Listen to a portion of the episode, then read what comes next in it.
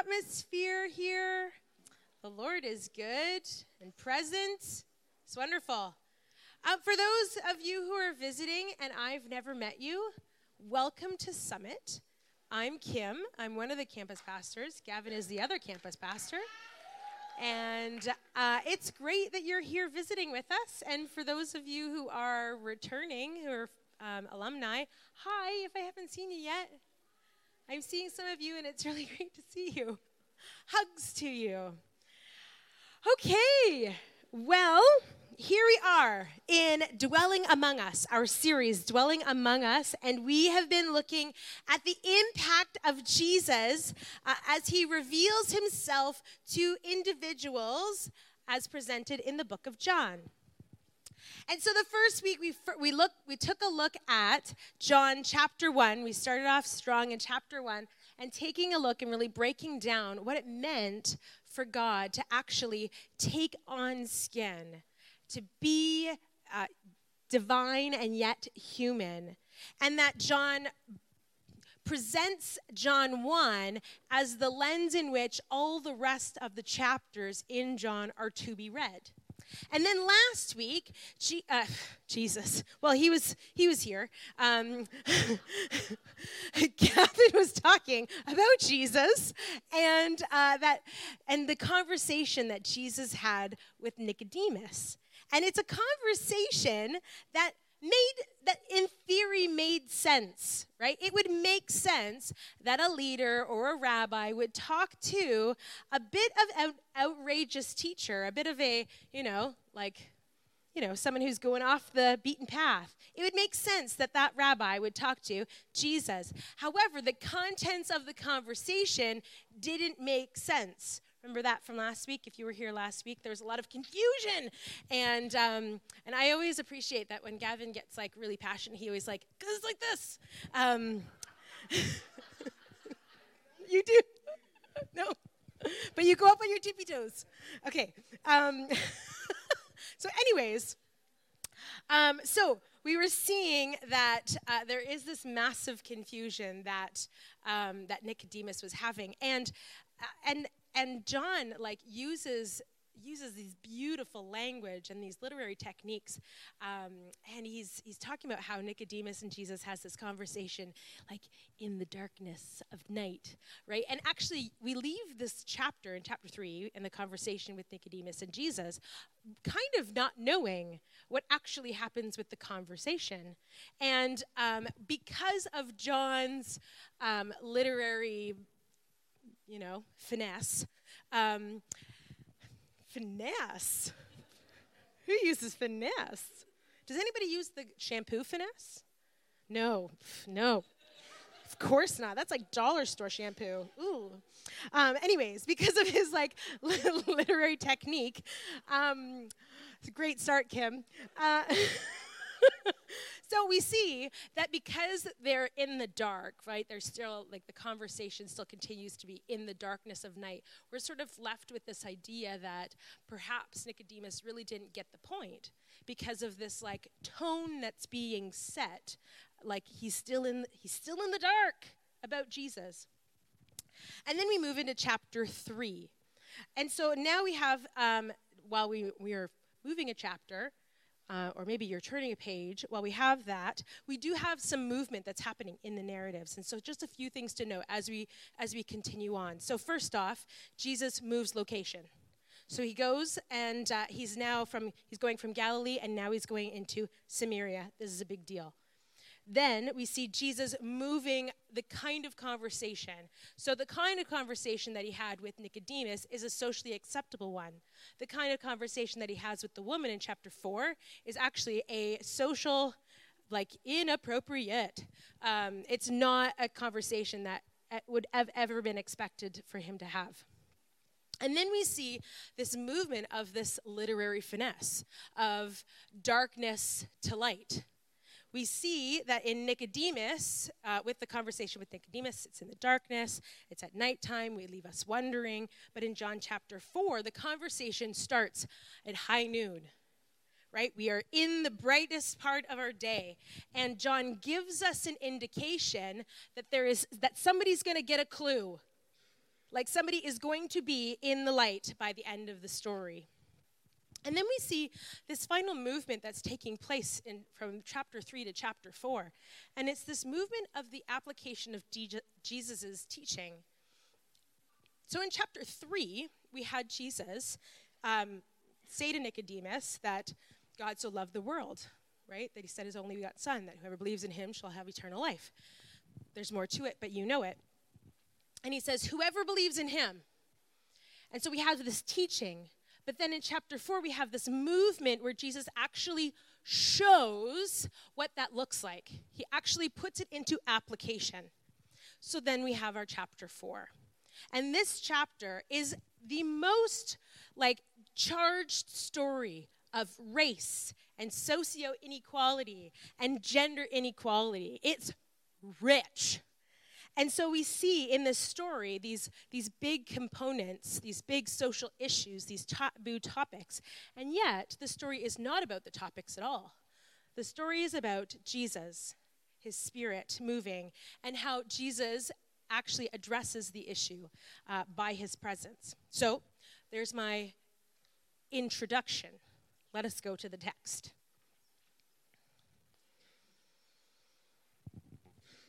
So, John chapter 4, starting at verse 1.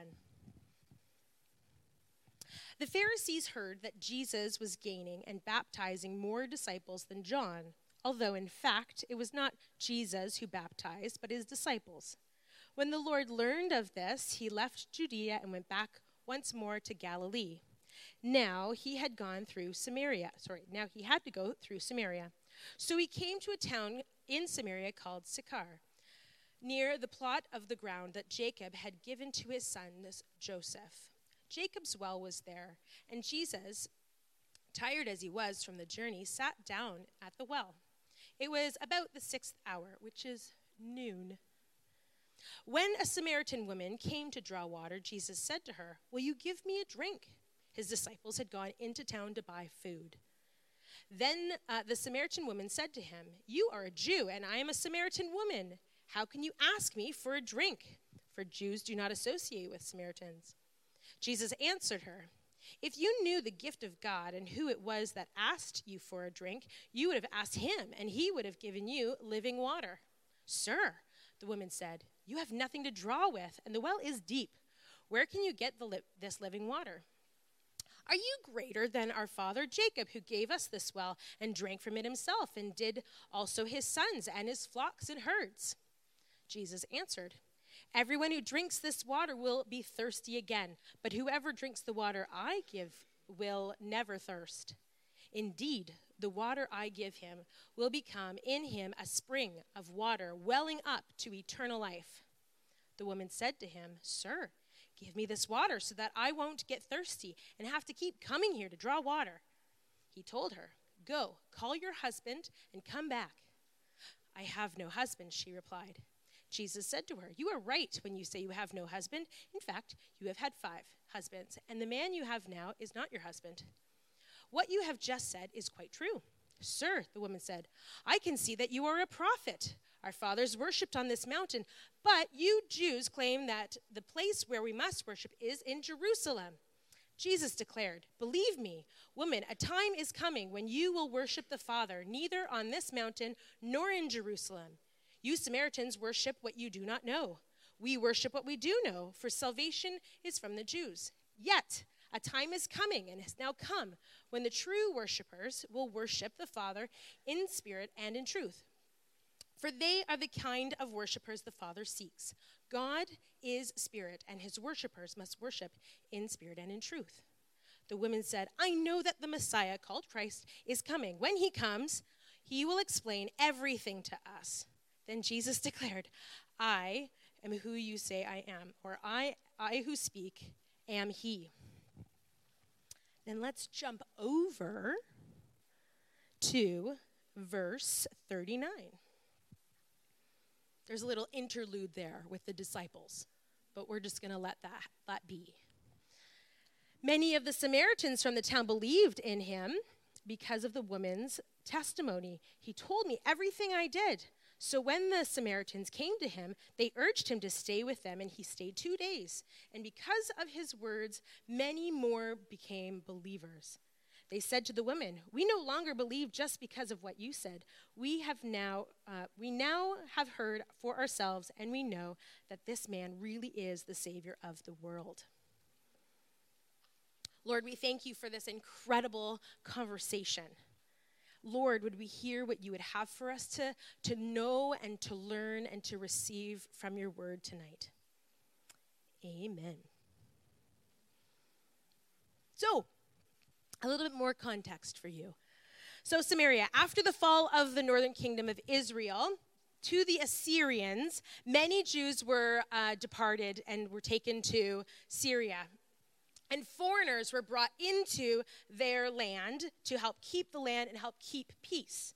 So, as a result of people coming into the land, and there was some, there's like a remnant of people that were stayed in the land. There were Jews that stayed, but then there were other people that came in. So, because of that, there was intermarriage that happened. And, and so, between those foreigners and, Jew, and Jews, because there was intermarriage, there is now this mixed race. And so, these, the pure Jews, hated the mixed race called Samaritans because they felt that they, they um, their fellow Jews didn't actually follow God's law and that they betrayed um, their people and their nation and God. And in fact, if you take a look at like the post-exilic um, texts, you will see there's some really harsh words towards these pe- particular people. So the Samaritans, what they did is because they were getting um, such harsh critic, critique. They rejected um, the writings of the prophets as well as the wisdom literature. And what they did is they focused simply on the Pentateuch. So the um, because the prophets and wisdom literature was more about the Davidic lineage, which they weren't now a part of, they they like pushed that aside and decided that they were not going to follow that that was not for them and so they only they only followed the pentateuch. So uh, this was something that made them very significantly different as people of faith so, what they also did to make them distinct was instead of, as the Jews, uh, as it mentions in our text, the Jews set up their uh, temple in Jerusalem. That was the place of worship, where the Samaritans set up their place of worship on Mount um, Gerizim. And so, Mount Gerizim is the very first place that Abraham had set up an altar. It is also the place that when the Israelites um, came into Canaan with um, the leadership of Joshua, that's where they like went. That was like their muster point. Okay, so that was like that was a really big deal. So they have their temple at Mount Gerizim, and it parallels the temple in Jerusalem. However, through history and all of the disdain between the two different people groups, um, the Jews actually destroyed their temple on Mount Gerizim. And that was about 150 years prior to this conversation. And so Jesus steps into Samaria, and I am I am certain, and so I'll just say a quick note of this, but um, we've probably all heard maybe a sermon on this text before and we know that samaritans jews didn't like they didn't they avoided each other like the plague. And so to for a for a jewish man to go through this town and to go through this area in samaria is unheard of. They would take a different route. So this is very much unheard of that he would feel compelled that he had to go through samaria and so when he goes through Samaria, there is like incredible tension that's like smoldering. Like there could be like you know when you're looking at a bonfire and it's like smoldering and like one one like and it's like up in flames. Like that's the t- there's such tension in the air in this setting because there is such hatred among these two groups of people. And so as I mentioned, Jews did all they, they could to travel in alternate routes to get around Samaria. And the Samaritans were quite happy about that. They didn't want Jews to be around at all either. And so there was this, like, you know, agreed upon disdain for each other. However, uh, Samaritans did have, they, they experienced a great deal of uh, inequality um, as a result of being uh, considered um, less than, really. They were considered less than. But Jesus had to go to Samaria, and he had to meet, and as he had to go to Samaria, he met a woman. And it says in our text that she is a Samaritan woman. And that means that she, she's a holder of all, all the history she bears all of the history, all of the pain, all of the language, the religion, and the attitudes of the Samaritans. She's very important as an individual, but she's also a representative of these people. And she represents a great deal of experienced inequality. So, for a first century reader of this text, it's barely expected that Jesus and the woman would actually acknowledge each other's presence at the well, let alone have a conversation. And yet, Jesus had to go through Samaria. This is Jesus living out what he will empower his followers and us to do later on. So in Acts chapter 1, verse 8, it says, But you will receive power when the Holy Spirit comes on you, and you will be my witnesses in Jerusalem and in all Judea and Samaria and the ends of the earth. He is exemplifying here exactly what he is commanding his followers and for us to do. He's living out that example. So Jesus has a plan for the Samaritans. He has a plan for them to know, for them to be to hear the gospel. And while this group would have hated Jesus, not because he's personally offended them, but because he's a Jewish man, while he would have, um, they would have hated him, he has a plan for them. And their plan, his, sorry, his plan is completely pivotal on this woman. This woman has been chosen by Christ. See, Jesus crosses over geographic and ethnic and gender boundaries, and he completely breaches the social etiquette, completely breaches it.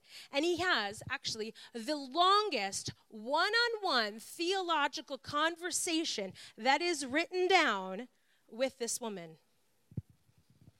And it's a conversation with a Samaritan woman. Now, we often, as Westerners, we have a context about who this woman is, right? We often think that she is a wrongdoer, right? She's of ill repute. Um, but there is some tension out there within commentaries and within among theologians who this woman actually is. So often we hear that she is a prostitute. However, there are some that would suggest that perhaps she's been incredibly misjudged. Um, some might say that in fact like because we, we we sort of attach like she's a prostitute but she's also been like she's also divorced her husbands because she's had multiple husbands so therefore she must have divorced her husbands and then somehow become a prostitute, right? Like we make that equation about who this person is. Well, in fact, it's actually really, really difficult in first century um, for a woman to actually divorce her husband. It's quite quite easy, or much easier, for a man to, to divorce his wife. But for a woman to divorce her husband is actually very difficult to do. And so this challenges the concept that she is a shameless woman. Uh, rather, it is suggested that perhaps she is a widow, which changes the context a little bit about what we think about this woman. And one might say, well, Kim, that's a really big stretch that one person would be married to five people and all of them died. That's a bit of a stretch. Perhaps, however, let me draw your attention to Matthew chapter 22. In Matthew chapter 22, we have some teachers who are trying to bait Jesus. And he said and they say to him, there's a man who got married and he died. And since he didn't have any kids, then, um, and he didn't have any kids left, his wife was given to his brother. Do you remember this story? And then, and then he died. And they didn't have kids, so then we gave him to his brother. And then he died, and then he gave him to his brother. How weird. That, that like cultural thing, that's so strange to me. But like so and it's not like this like random random suggestion like what about this? Seven people got married to the same woman. Like it's probably a bit of a hyperbole like a bit of a stretch this seven. However the concept is obviously present within the culture. Because women tended to get married earlier men tended to get married later and so there is this potential that this woman has actually, in fact, had a husband who died, and she had another husband who died. Like these are these are potentials. So it's likely that she could be a woman, or obviously she's a woman, a widow. Surprise, she's a woman. Gender reveal. Pink balloon. Okay. So she could be a widow. But she could also have just been abandoned. Right? She could have been abandoned or, or been abused or and so she she knows and she knows what it is to be left.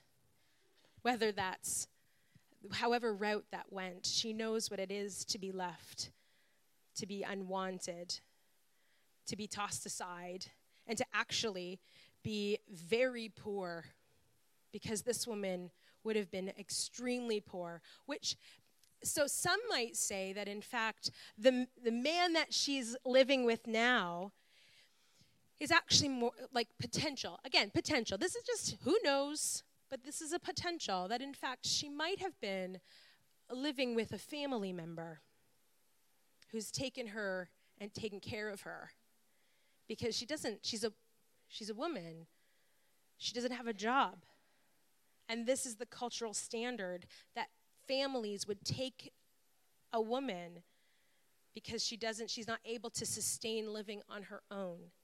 And so we see that like even this woman whether she's whether she has been whether she is a woman of ill repute and would have been shunned by her society and her, her city, or whether she is not a woman of ill repute, repute, but has been shunned by a great deal of people who have read this story. Um, the fact of the matter is, is that she's a woman who knows sorrow and isolation. And, and it's in high noon, in broad daylight, where everything is seen. And Jesus sees her and chooses her and while she would have been, like it says that it's high noon, uh, she's gone to the well. Uh, if you've heard a sermon on this text, you would have heard that it is likely that most women would have gotten their water either in the morning or in the evening. And it's likely that if she if she went to get her water at high noon, that she's going at low traffic time, right? It's like going shopping at Costco. Well, never, because it's always busy. Um, but like she's going at low traffic time because she's avoiding the social scene. The, the well is, in fact, the watering hole. It is the water cooler for the women of the city. That's where they socialize. And so she is literally avoiding social interaction, whether it's because shameful behavior or whether it's because she feels the shame of not being a woman like she wanted to be, she's avoiding social interaction. And that is the woman that Jesus chooses to have a very long chat about theology and to reveal who he really is. That's the woman that he chooses. Now, she would have maybe been pitied by others, but not Jesus. We'll look at the tone of Jesus as he has talks a little bit later. But what Jesus does is he actually gives her authority. He gives her authority that she has never known in her entire life. And if I could just park here for a second, a little bit more, let's just talk about the woman a little bit more. It's not really, the story really isn't about the woman, but it's important. She is not Jesus' second choice. This is not happenstance. It's not like, whoops a daisy, I can't make it that much further, so I have to be at this well. Yes, he's tired, but he chose to stop at the well. He chose to go where the women are. He literally chose to go where the women are because he wanted a woman. He wanted to talk to a woman, and he wanted to talk to this woman.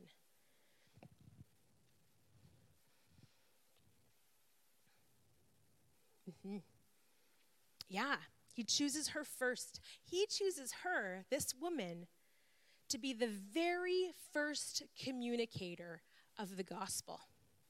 He chooses her to be the first communicator of the gospel. You know, I'm just gonna, I've just felt this in my spirit lately. There's been some wonky, wonky teaching about men and women, about uh, like biblical male, manhood and womanhood. There's some, there's some really wonky teaching out there. And quite frankly, it gets me going. Um, but I will save that for another time at an at a indiv- at an individual conversation. But I do I I I feel compelled to note Jesus chose a woman to go and share the gospel. That does not mean that there is some sort of hierarchy of women to men. What he's doing is he is righting things. We see later on that it's not just about her as a woman, but her as a Samaritan. But he is righting things and how people see other people. He's righting things. And so he has chosen a woman to share the gospel. And there is some wonky teaching out there that God does not give women the authority to teach. Let me tell you, that is incorrect hermeneutics. God has given men and women equally authority to preach the gospel. He's showing it right here, okay? So,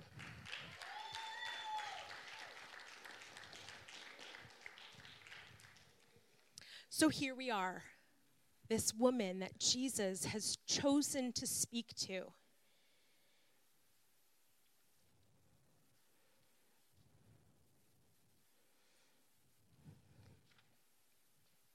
And he says to her, he says, let's have a drink. Well, first he asks her for a drink. And even to ask her for a drink is to give her authority because he would, he's choosing to speak to her, to acknowledge her presence. And then he, you know, he says, well, whoever drinks this water will never thirst again, right? This back and forthness about water. Well, you should give me water. Could you give me water? If you asked, if you knew who was asking you water, you'd want this water. Whoever drinks of this water will never thirst again. And you notice there's like this back and forthness, right? This like table tennis conversation that was happening with Nicodemus as well, because there's this like, I'm not quite getting it. But we see this back and forthness. And so Jesus says, Whoever drinks this water will never thirst again. So here, we're sitting at the well and Jesus asks her for a drink. And he says, she and she calls him out on this. She knows she knows what's appropriate and that Jesus is kind of out of line. And she calls him out on it. And he said and she says, "You are a Jew and I'm a Samaritan woman. How can you ask me for a drink? Jews don't associate with Samaritans. Like this is a social no-no here." And he, and he just continues on. And he dwells with her he dwells with her and acknowledges her presence.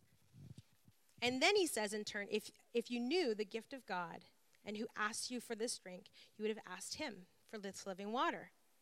So, what is Jesus talking about when he says living water? Well, the Old Testament speaks a lot about living water, so I'd like to share a couple of, of texts with you that, that talk about living water. So, Psalm 42 1, you may know it. As the deer pants for streams of water, so my soul longs for you, my God. In Isaiah 55, verse 1, we see um, God is talking through Isaiah, and he says, Come, all of you who are thirsty, come to the waters. And you who have no money, come, buy and eat. Come, buy wine and milk without money and without cost. So it's giving freely. Jeremiah 2, verse 13 says, My people have committed two sins. They have forsaken me, the springs of, they've forsaken me and the springs of living water, and have dug their own cisterns, broken cisterns that cannot hold water. And Zechariah says, On the day of on that day a fountain will be opened to the house of David, and the inhabitants of Jerusalem will cleanse them from their sins and impurity. We also see that God is called the fountain of life. So again, living water, a fountain. In Psalm 36, verse 9, it says, For with you is the fountain of life. In your light we see light. Jeremiah 17, 13 says, Lord, you are the hope of Israel. All who forsake you will be put to shame. Those who turn away from you will be written in the dust because they have forsaken the Lord, the spring of living water. And so, in saying that he would bring living water, what Jesus is saying is that he can forever quench a person's thirst for God. And it is only the Messiah who could quench a person's thirst for God. So, in saying that he has living water and that he could quench the thirst of one's soul for God, that in fact he is saying he is the Messiah. But then we have this back and forth again. But how are you going to get this water? You don't have a ladle. She doesn't say ladle. That was a bit of a joke. You don't have a ladle. Um, still nothing. Okay. so uh, we see here you have you've got nothing to draw this water with, and and like like Nehem or like Nicodemus, she he's she's trying to like get there. She's trying to get there, right? Like Nicodemus was like, so I'm supposed to get back in my mother's womb, right? Like, what am I? Am I supposed to do this? Like, you don't have a ladle? right? Like there's this trying, but it's not quite there yet. But Jesus asks these questions or makes these statements that invite the listener from an earthly thought to a heavenly reality. And this is the back and forth that's struggling. This is the struggle of the conversation. And so this is my like just question for you. Is God doing that with you? Like, is He offering you a question or a statement? And you're like, but I don't have a ladle? Like, and you're trying to get that thought of where God's going, and we're thinking more earthly, but what He's compelling us to do is think heavenly, thinking with our spirit. And so, my question is, is, is God doing that? If He's compelling you, maybe we need to think earth or heavenly and with our spirit. So, anyways, Jesus, he is talking about living water, and she asks, Well, where can you get this living water? Are you greater than our father Jacob, who gave us this well and drank from it himself, as he did, and also his sons and his livestock? So, living water, it actually is moving water. That's what makes living water living water is it's moving water. It's a spring, it's a river, it's a you know, a stream. That's living water. Other water stood still, like a cistern or like a well. So living water, moving, not living water, but one wouldn't call it dead water, but just not living water, is still water. So everybody in this city knows there is no moving water. There is no moving water in this city. So, how on earth is he supposed to find this living water, which would be moving water? Again, thinking earthly. Where is this moving water you speak of? And then the thought goes, well, how on earth could a Jewish outsider know where this living water might be? how are you any different? Like, how are you more than Jacob, who dug this well, who made this well for us? And Jesus is compelling her. Think heavenly. Like, come on, lady. Like, you're almost there. He's almost there. Jesus desires for her to know that he, in fact, is the Messiah and that the Spirit of God he wants the Spirit of God to be alive in her. So, this idea of water is now like a new like theme theme within John, right? We see it. It's actually noted in John 1. So this isn't brand new, it's just now highlighted. And so John 1 talks about the importance of baptism. So why these two things collide, living water, baptism, is living water or moving water was considered the water to be used in baptism. It's the purifying water. Water that stood still is not purifying water. Water that was moving, living water, is purifying water and was used in baptism.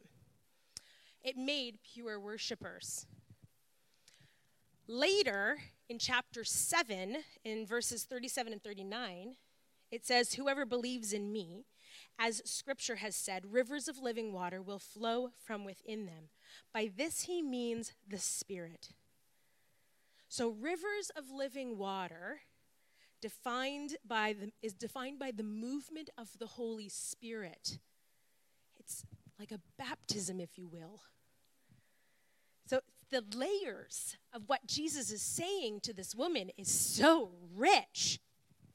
And so uh, here we have this conversation between Jesus and this woman, and he takes the promise of living water even further. And it's not.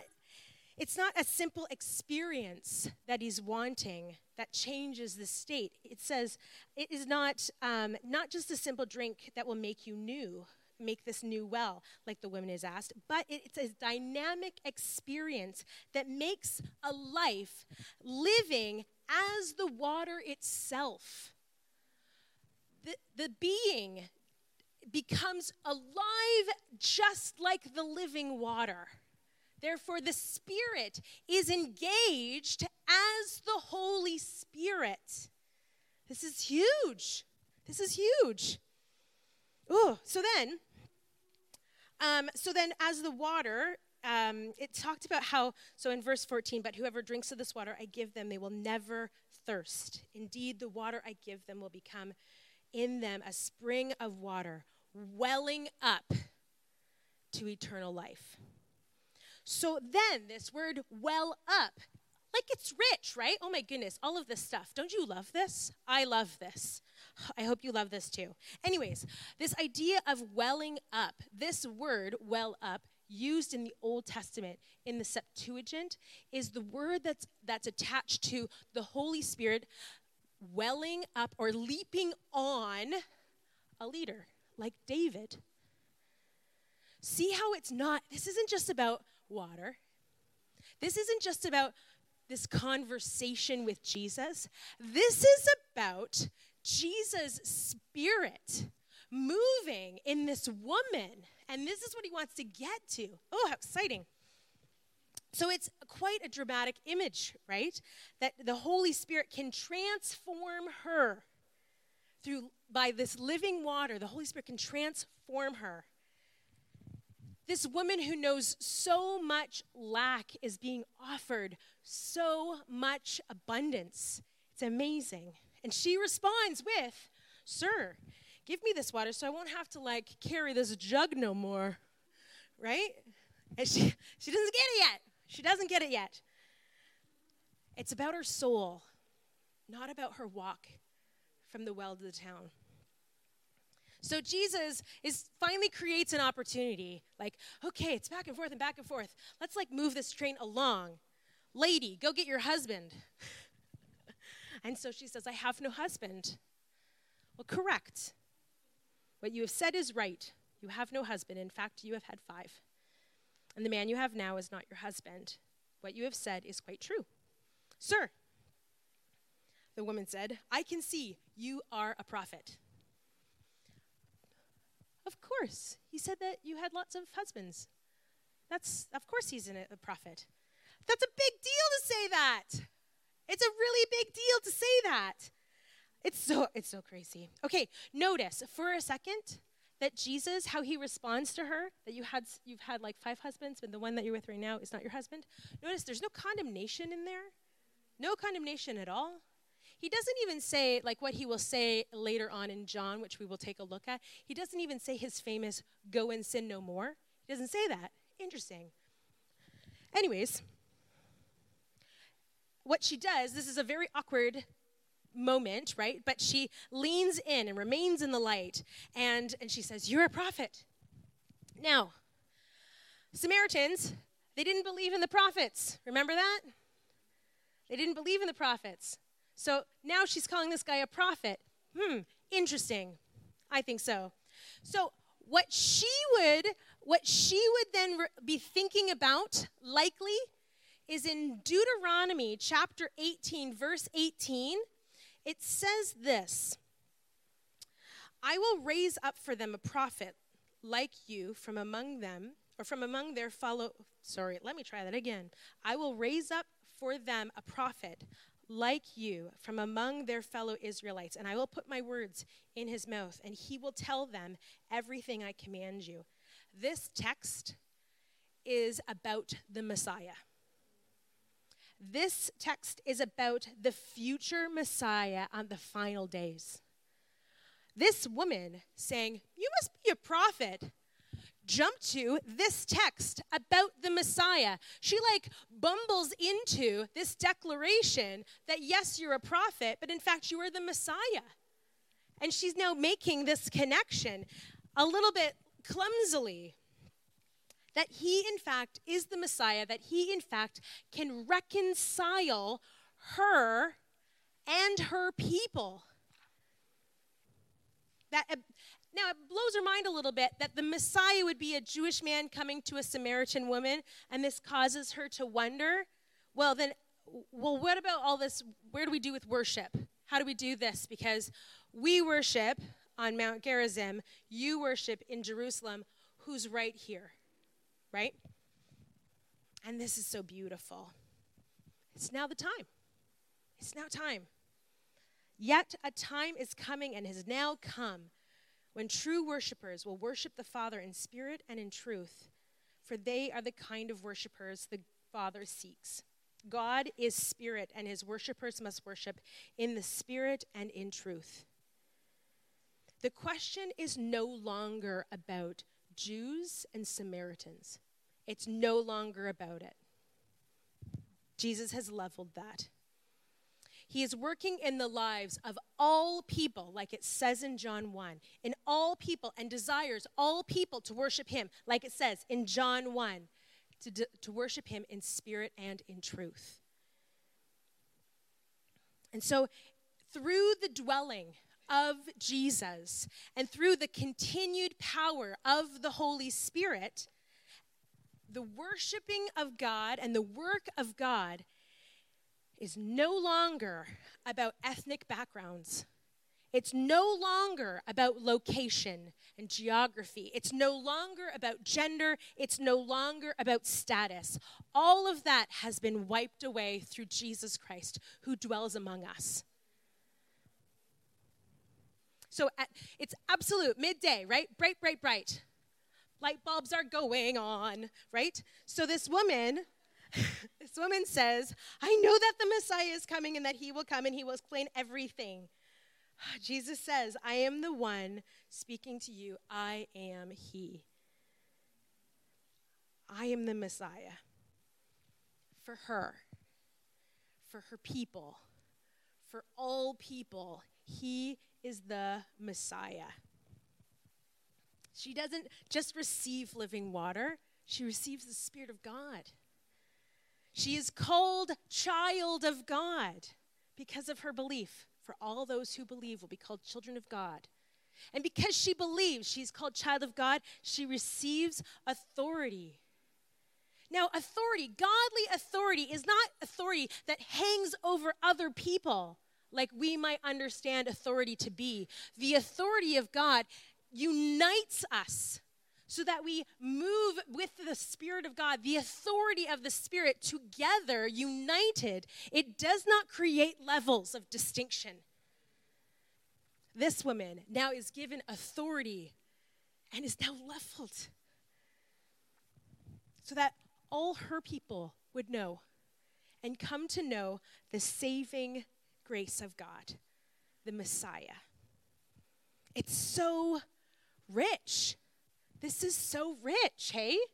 Beautiful.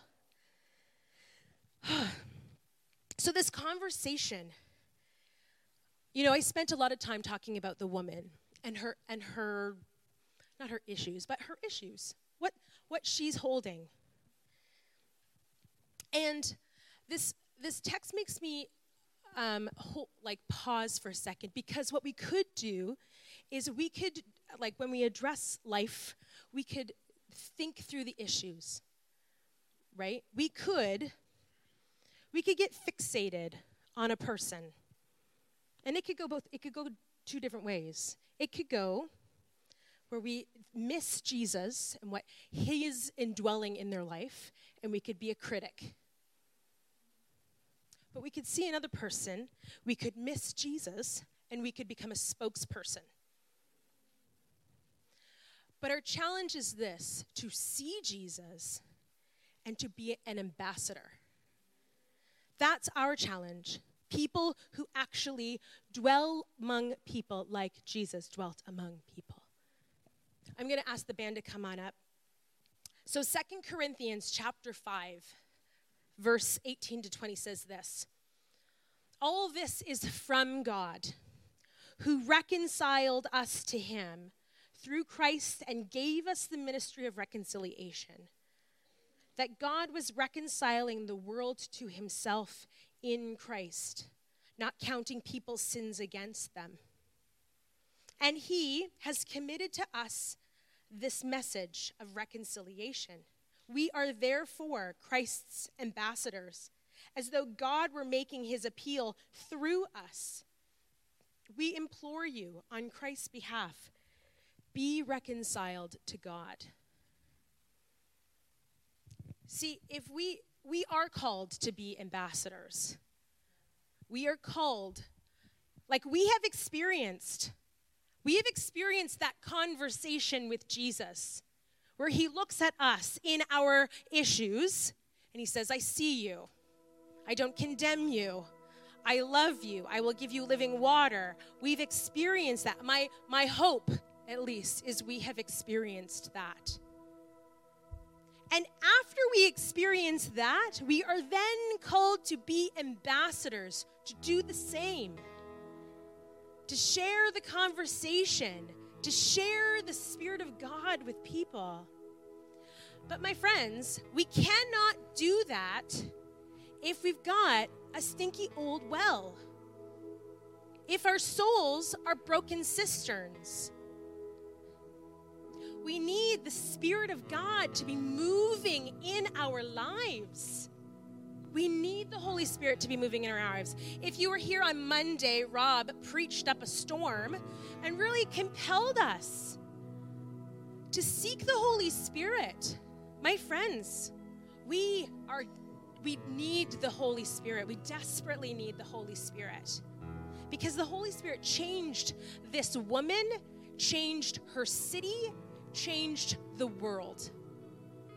And we need that. If we're going to be ambassadors, if we're sitting in this room, we're called to be ambassadors. We need the Holy Spirit. If we're going to go and preach the gospel and witness to Jerusalem, Judea, Samaria, and to the end of the world, we need the Holy Spirit. I'm going to invite you to stand. And if and I'm going to just open up the altar and say if you actually are just like desperately need the Holy Spirit to make a move in your life, would you come? If you don't know what it is to actually experience the living water of the movement of God in your life, would you come? Seek the Holy Spirit. He has so much for you. Would you let the movement of the Holy Spirit baptize you? So the, the band is going to lead us, but I encourage you, allow the Holy Spirit to move in you. Perhaps that means bringing you to a place of confession. Where maybe you've seen people and you've been a critic. Or maybe you've seen people and you've been a bit of a salesperson. But maybe you need to be, you need some conv- conviction or uh, to confess. But allow the Holy Spirit to speak to you, and let's let's seek Him. Hey.